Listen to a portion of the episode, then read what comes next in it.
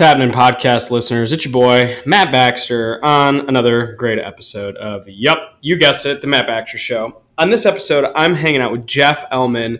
Jeff Ellman is truly a serial entrepreneur, starting five different companies, scaling up in many different ways. Uh, he's both been in recruiting, he's been in real estate, he's been all over the place. Uh, two of his most super well-known companies that are just changing the industry both Hireology as well as Urban Bound, two companies that he founded based in chicago. He's got a great group of folks behind him and he's just a phenomenal guy. I just respect jeff so much because he's super down to earth and when you seek his advice ask his wisdom all of a sudden he flips a switch and he just turns it on like nobody's business. But he does so in a very humble these are the lessons that I've learned. These are the successes that I've had, and these are the mistakes that I've made. And it's just truly a breath of fresh air. So, Jeff, although you are a Sparty and I'm a U of M fan, with the exception of that, I have nothing else bad to say. And I hope everybody enjoys this episode as much as I did. Thanks, Jeff. Jeff, thanks for being a guest in the podcast. Thanks, Matt. It's good to be here. Where, uh, where in the world are you recording from? I am just outside Chicago. It's uh, Glencoe, Illinois. Right on the classic suburbs of Chicago. Yes, made the move here about three years ago. Where'd you move from? Uh, we were in the city, and I grew up uh, just outside Detroit in Bloomfield Hills, Michigan. I love that. I love that. So, Jeff, I know that we have a lot to dive into, whether it's HR tech, software, raising capital, lack thereof, the, the, the, the joys of being an entrepreneur. But knowing your background, I, I know there's a pretty cool story. Would love to hear it.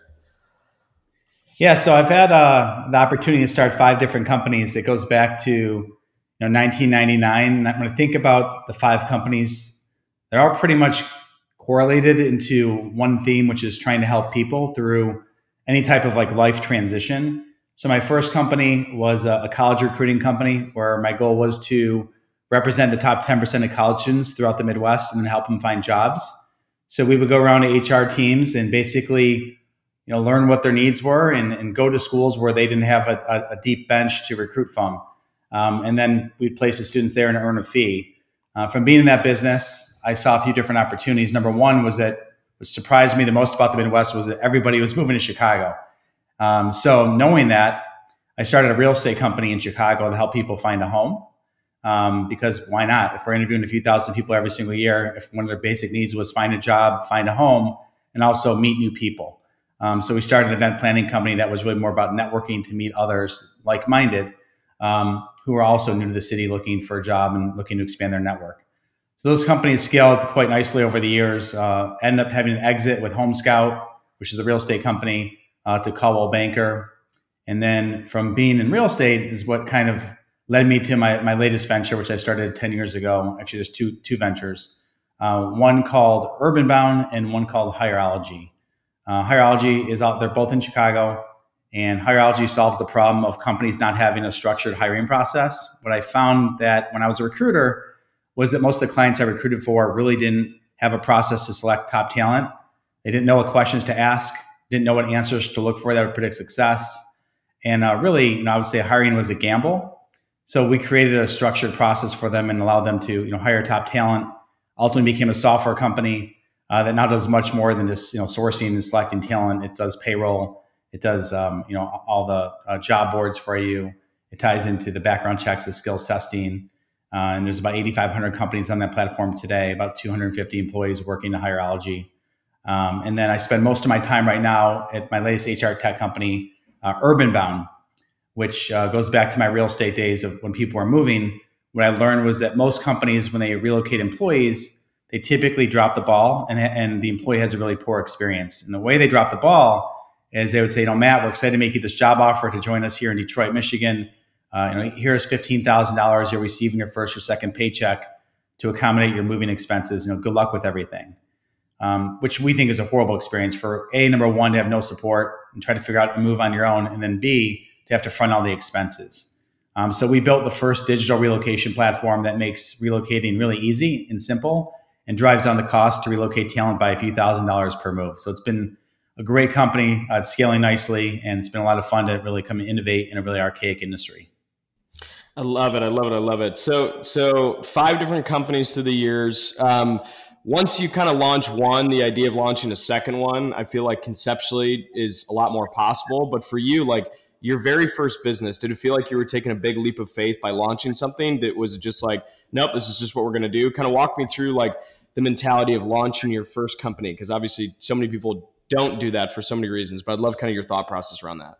Yeah, you know, I still feel like it was yesterday. You know, I was, I was 22 years old, and um, my father, you know, owned a, a, title insurance company, and that was the path I was told I was going down. That I was going to take over the family business, and you know, frankly, that's not what I wanted to do. It didn't. It didn't represent who I was, and then the meaning I want to have in my life. And I, I loved helping people. I found that I was always helping my friends, you know, network in college and find jobs. And um, I came up with the idea to you know start a, a recruiting company. And, and I remember my parents my mom was very supportive. My dad thought it was a bad idea. So what do you know about owning a company? you, you, you always got to have one naysayer. Yeah. You know what? And that naysayer really helped me. I mean, having everyone doubt me, including my sister, was kind of what fueled the fire in me because um, I wanted to prove them wrong.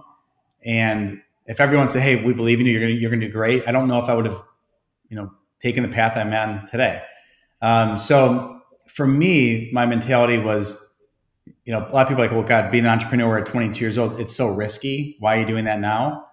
I actually felt like the biggest risk was not starting my company because that was the time to do it. I didn't have a family, I didn't have mortgage payments. And at the end of the day, I remember what I told my dad was, I'm going around to companies, I'm meeting with their HR leaders or their CEOs, I'm learning what they look for when they hire top talent. If my business doesn't work out, hopefully I leave a good enough impression on them that they can hire me one day. So ultimately, I have a plan B. If it doesn't work out, thankfully for us, the company scaled you know, really quickly in, in 1999, 2000. Um, and I never had to go down that path of the plan B. Isn't it one of the greatest things in the world being an HR tech? Because worst case scenario, you talk to hundreds or thousands of companies that if it all if it all falls through, you at least know a few people you can call for a job. right. No, it's it's it's a great hedge for, for you know for yourself as an entrepreneur, especially early in your career. But even today, like the opportunity to help so many of my friends or acquaintances you know, through LinkedIn, like say, I, I, see you know this head of HR. Can you help me get an introduction? I think you know our recruiting firm alone has helped over a few hundred thousand people find jobs, and that's that means more to me than anything. Yeah, hundred percent. It's so cool to see the impact on that. Um, so Jeff as an entrepreneur, company one versus Jeff as an entrepreneur now. What do you think that you came in full head of steam and you were really, really well prepared and skilled at blank? What do you think you kind of possess that you did really well? And then what would be something that over the five companies maybe you've learned about yourself that's been eye opening as, a, as an entrepreneur? I think what I did really well um, was was finding mentors and advisors. Uh, early on, those advisors and mentors opened up so many doors for me, and that was advice I was given. Was especially when you're young in your career, finding mentors is really easy because a lot of people want to help someone who's in their 20s just trying to figure out the path, um, which I think is harder to do when you're in your 40s or 50s to go find you know mentors or entrepreneurs uh, to assist you. So that was very important to me. Even today, like we're going after a new vertical uh, with with Urban. We're doing very well in healthcare right now, and you know, we're starting a healthcare advisory council, um, which is going back to my 20s, like going back to thinking about how can we grow fast, and it's usually through mentors who want to open up doors for you. So I still follow that to this day. Uh, the second part of the question was kind of like things I wish I knew that I know now. Kind of yeah, yeah, exactly. Yep. Um, I, I, think listening to the voice of the customer. You know, sometimes as an entrepreneur, you just feel like you you, you got this vision and it's not going to change. But the reality is, is like every one of the companies I started, you know, changed rapidly over time uh, and, and having to adjust. And the only way to adjust effectively is by asking the right questions, not thinking that you know the answers, and, and listening to the voice of the customer.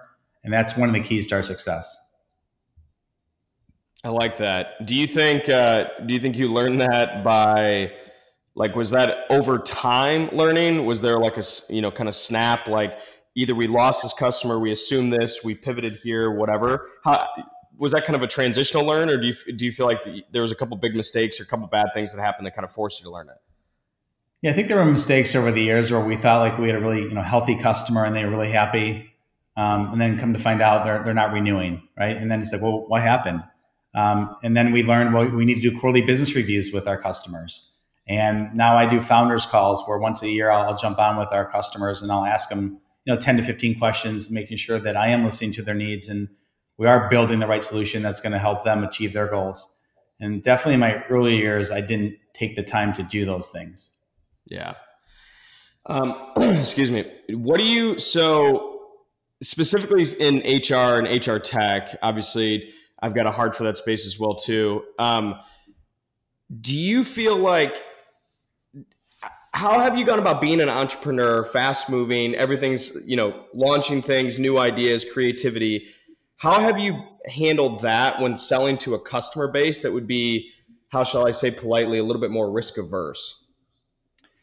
I think things have changed. When I talk about risk aversion, the last, I'll call it year and a half with COVID, I'm finding that more and more companies are adopting this digital transformation. Um, that that's real. I mean, it used to be like, yeah, we're you're an HR tech company, we're we're happy with what we have, but they've been exposed in the last year and a half where they're realizing they've got a lot of outdated, you know, archaic manual processes that can't scale with them, especially if they're working remotely.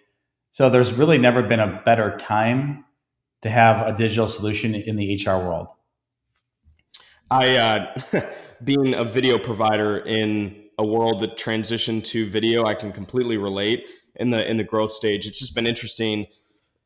Two years ago, pitching to companies, and their response was, "Yeah, yeah, that's the way of the future. That's just not for us right now." And then all of a sudden, COVID hits, and they're like, "No, no, we need this yesterday." And it's like, "Yeah, I know. I wish we had this conversation two months ago, but I think what's fascinating with that is so like Urbanbound, we you know we make relocation easy for companies with our digital platform, and the industry itself of relocation because of COVID and people were not moving for jobs.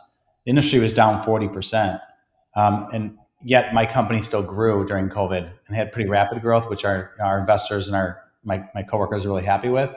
And that reason is is that is people want digital solutions now. Right. That's right. So how do you? So you've you've launching five different companies and had a ton of success. By default, where does your brain go towards what you're thinking about? So a couple fold. Number one, you've obviously had exits. So do you kind of mentally put any stock into the you know the past as far as companies that you've spent a lot of time with, or are you more sort of futuristic thinking? This is what we should be working on. This is what we should be doing. Kind of where does your mind default when when when kind of idle idle brain time? Yeah, well, it never thinks about an exit. I think that's uh, short-sighted, and it causes people to make poor decisions. If you're thinking did about, you, that. have you always been that way, or did that did that evolve over time? No, I've always been that way. It, to me, it's about building a great company. You know, and, and, great companies are bought, not sold. So if I keep building great companies, someone's going to come approach me one day, and they're going to want to buy it. Yep. I'm I'm not actively hiring an investment banker to market my company. Uh, so if I just keep doing what we're doing and have the growth rates we want to have and, and have the retention of our customers and our employees, uh, you know, things will take care of themselves in the end. I like that. I like that. So, uh, if you had to guess, how many companies between now and the uh, the end of your life, how many companies do you think you'll launch? Did my business partner put you up to that question? that's funny. There, there's a twenty dollar bill sticking out of my pocket. Right. Yeah, he's taking you lunch tomorrow. Um, you know, it's, it's funny because I've said I don't know how, how many more companies I can start because it, it, does require a tremendous amount of, you know, time, money, resources, passion. Uh, and I'm extremely passionate about what I'm doing right now. However, I don't know how many more companies I'll start. I think I, will see myself maybe teaching, mentoring, yeah. and giving back um, and coaching more. Um, maybe one or two more companies are in the cards, but I, I don't think I'm going to start like another five. Yeah. what would you say has been the most uh, you kind of alluded to this like the number of jobs that you help people get. What would you say is the most like fulfilling part of all the businesses uh, you've launched and maybe you can highlight one or two specifically? And then what would you say has been the hardest part for you? The most fulfilling is internal. Like i love hiring talent seeing the potential in somebody and then fast forwarding time and they're exceeding their expectations of their career growth their earning potential and they're just they're thriving and they're having fun simultaneously. Um, and we've been very fortunate to have you know a great track record of hiring. Uh, that's my background so I, I, should i should be able to hire top talent. I told that to all of our investors that one of our strengths will be we're going to field the best team and typically the best team usually wins uh, in business. So uh, you know promoting talent watching talent grow. Sometimes it's even watching top talent move on and get jobs somewhere else, which breaks my heart at the time. But that's sometimes that's a good sign. Like someone was able to advance to a VP level and someone wanted to bring them in and offer them money that was you know, above and beyond what I would ever pay. But it happens, and I'm, I'm proud of them, and I'm proud of us for developing that talent. Um, so I would say that's probably the most fulfilling. And the second part of the question, what would you say has like been the biggest challenge, or I guess maybe weighs on you the most? What weighs on me the most is, I mean, this very rarely happens. We have like a 96% retention rate of customers, but that those that 4% will bother me and it'll keep me up at night. Um, and a lot of times it might be things we can't control. You know, maybe the company got yeah. acquired, um, and whoever acquired them no longer you know needs a company like Urbanbound uh, or Hireology. Um, but also what weighs on me is like you know COVID really weighed on me. That was a very very challenging time in my life where I was like, God, we've done everything right. At the early days of COVID, you know, I'm like, I, I own a company that is all about hiring, and no one's hiring right now, and no one's relocating right now. Um, so everything I've been working for for the last 10 plus years with Hireology and Urbanbound was at risk during the early days of COVID. And, and I've learned a lot, like, you know, I can't really worry about things that I don't have control over. Uh, so I had, to, I had to get out of that little, I'll call it like slump for a few months, to call it the, the very first few months of COVID when everything was, you know, falling apart. Yeah. Thankfully, you know, everything rebounded really quickly. That's awesome. It, so this is a little bit backtracking, but specifically with like Hireology. So, uh, obviously it's no surprise that there's a lot of other ATSs in the world and a lot of other hiring platforms in the world. How did how have you gone about launching and growing that business and others where you know it's there's certainly a lot of other players in the space. So I guess one two part question. Number one, as an entrepreneur, how do you sort of have blinders on to growing what you want to be doing while also knowing other companies are succeeding in the space other companies are growing as well too and then specifically in like the sort of ats and hiring world how have you gone about just sticking to what you guys do really well and succeeding at that knowing that there's a ton of other players yeah so the, the managing partner of bain capital who's one of our investors in Hireology you know said something many many years ago to me that i always think about was he said, you know, Jeff, there's there's riches in niches. So if you figure out a niche and you can accelerate the growth of your product in that niche, you're going to have rapid growth. Um, the early days of Hireology, we didn't know who our ideal customer was, and we found out it was actually you know auto dealerships and franchise systems. So these were you know multiple rooftops or multiple businesses all around you know, the country or the world that had uh, a, a lack of a structured hiring process but yet they they're all hiring the same types of jobs and doing it different ways at every location. So they became our sweet spot. So we also learned that when you focus on a niche, you kind of get the herd mentality. Once you land the largest ones, everyone else tends to follow. So, for example, right now with Hireology, one in four auto dealerships in North America is a customer of ours, which is like mind-boggling me because I didn't, I never thought it would be a niche that we'd go after in the early days. And I'm finding the same thing right now with, you know, with with Urbanbound is that we were fortunate enough to land the number one healthcare system in the world, and then after that, we, we landed number two. Um, in healthcare, specifically in this in this world we're living in right now, there's a war for talent, and to relocate cl- clinical or to hire clinical workers is extremely challenging, and many of them need to move. And most hospitals were just giving people money, hoping it went well. So we found that within healthcare, Urban was the perfect solution. And the, the term I use internally um, this is for any business when you're thinking about scaling, is we call them our zebras. And a zebra is our ideal customer. Uh, and the reason why it's called a zebra is when you look at like all the animals in the world, you don't confuse a zebra for anything else. It's not a bear, it's not a lion, it's not a tiger, it's not a cheetah, it's a zebra. It clearly stands out. And that's the way a customer should be. The ideal customer should stand out where it's like a blinding flash the obvious that that is who we're trying to market to and that's who we want to sell to. And if we can you know, land those customers, we're going to have rapid growth. How did you, with like car dealerships and Hireology, how did you, I guess, originally identify that that was your target customer? Because like, obviously you can at times say that's who we think it is and then go after them and then it might work, it might not. But how, like, at what point was there kind of like the flashing light that you all of a sudden were like, oh yeah, that is the zebra? I mean, it took many, many quarters uh, where we'd have our you know, quarterly offsites and we were talking about our sales. And eventually the data just tells you the story. Like you've had X number of meetings in this vertical, this percent converted to a second meeting, or this percent converted to a closed deal. And it, it's really stood out that we were having tremendous success because the needs and the challenges in that industry, our product was able to solve quite easily. So it just becomes so obvious who your customer is. And even the same thing with with Urbanbound. I mean, I look at the data, um, you know, there's different data points that we look at, but healthcare just really stood out as like, you know, we have shorter sales cycles with them. We're solving major pain points. Um, you know, the you know average revenue you can make per move is, is greater than maybe other industries, and uh, the the need for talent to relocate is is growing by the day. So it just it just becomes really obvious. But you need to have enough meetings and to get the data to make the right decision because it's a data driven decision. It can't just be your gut. Yep, it's something that I've struggled with. excuse me for a long time. It's like we know our we know our range of customers. We know sort of what they look like, and then all of a sudden saying, no, that's the one that's like you know wash rinse repeat. That's that's the bread and butter customer that we want to go after.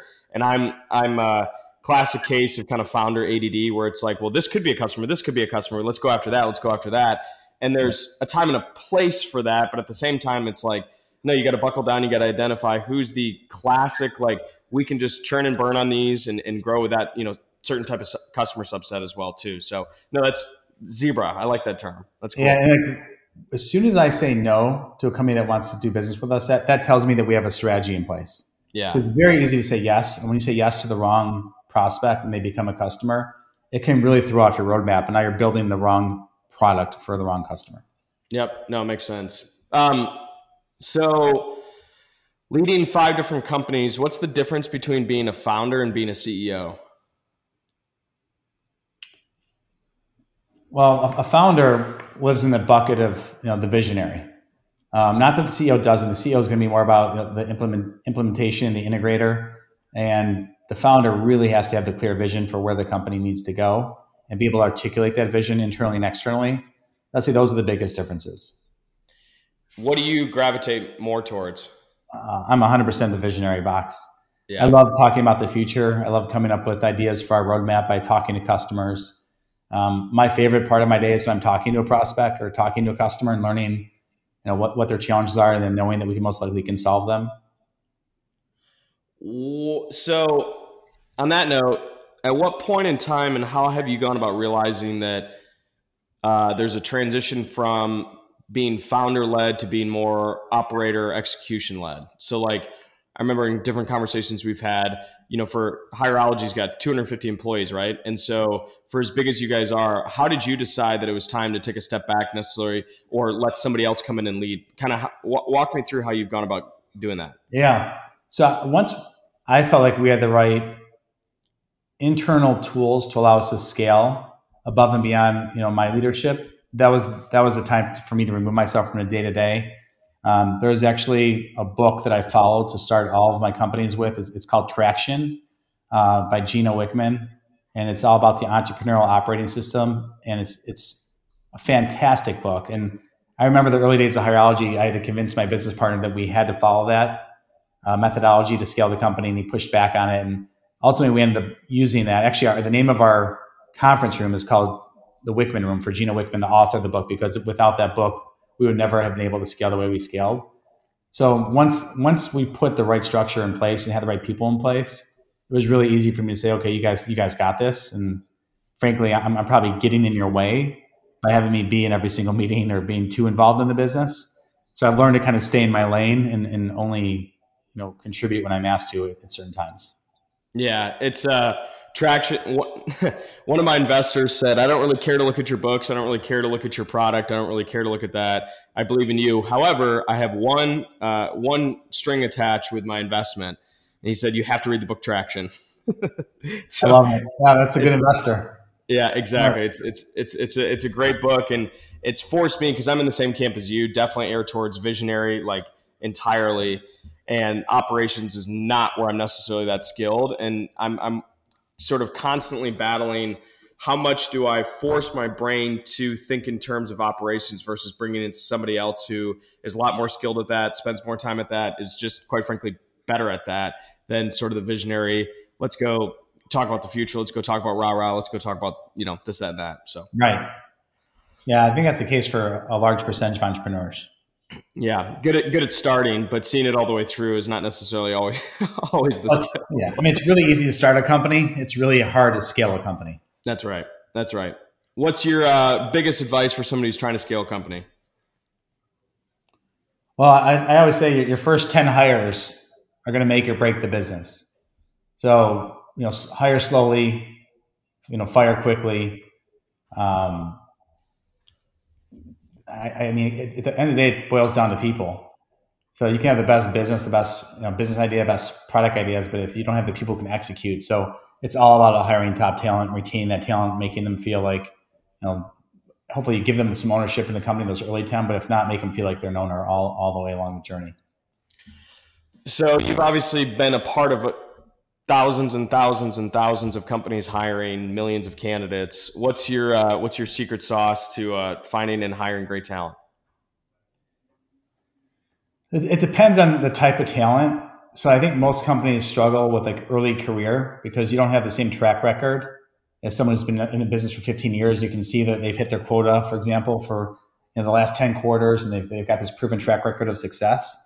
So for me, I love hiring young talent. That's you know up and coming.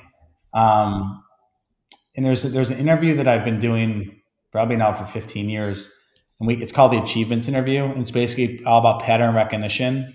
Where if I'm interviewing someone who's you know, 23 years old and really only has like one internship and maybe one job, it's hard to tell if they're going to be successful or not.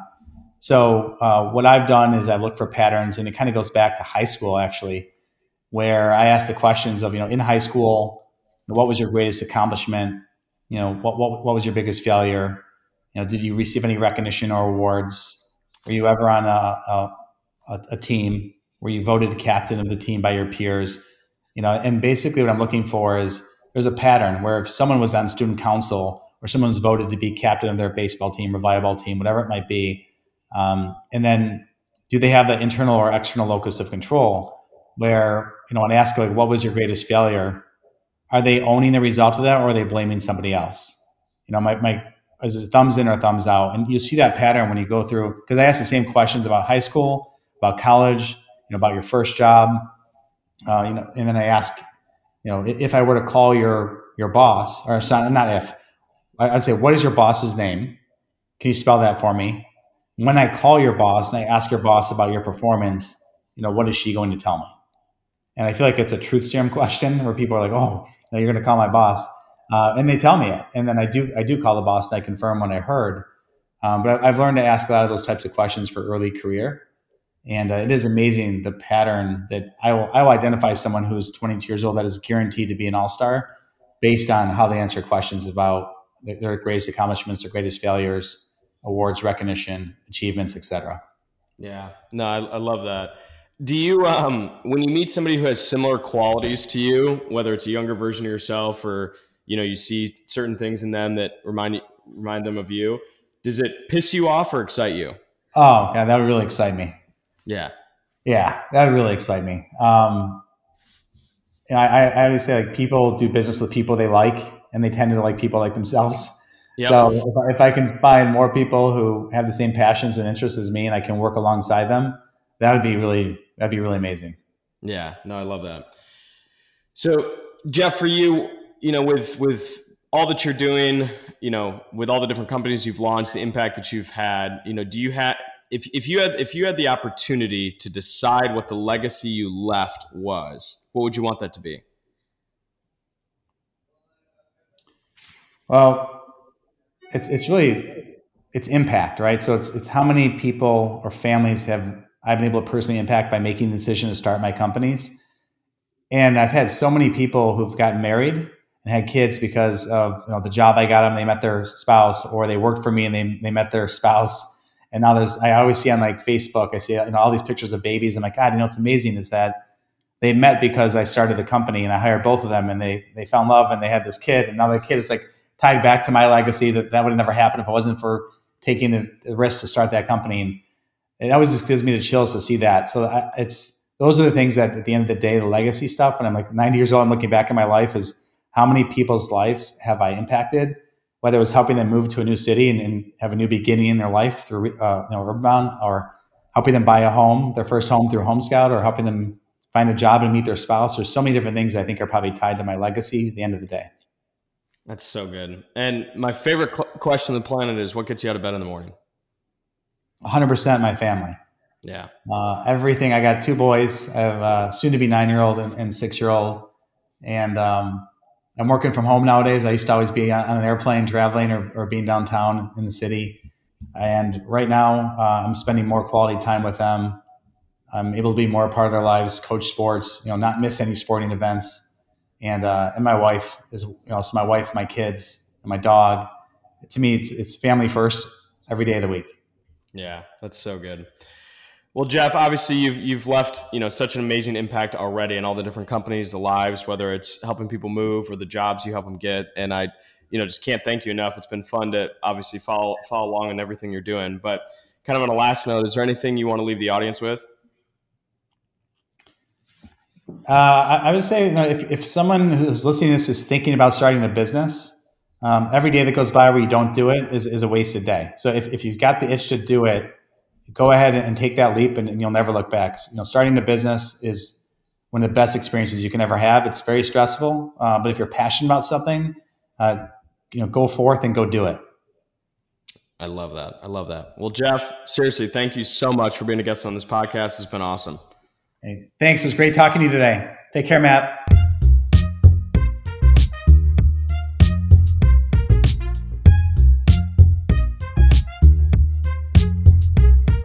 You just listened to an amazing episode on the Matt Baxter Show. It had nothing to do with me. It has everything to do with the guests that I have and the stories that we get to tell and the smack talking we get to have. So if you enjoyed this episode or any of the other episodes that you've listened to, feel free to su- subscribe on Apple Music, Spotify, or anywhere else you get your podcast. Check us out at themattbaxtershow.com. You can also follow me on Instagram at Matt C. Baxter, Twitter, or Facebook as well too. Uh, I'd love to hear from you, whether it's through an email on the website or whether it's through any of the social platforms. I do my best to get back to people as soon as I can. But thank you again for listening. I hope you enjoy. Feel free to send feedback in any way, and don't be afraid to share the Matt Baxter Show. We're very excited to have you as a listener, and hope you continue to listen as well. Thanks a ton. Bye bye.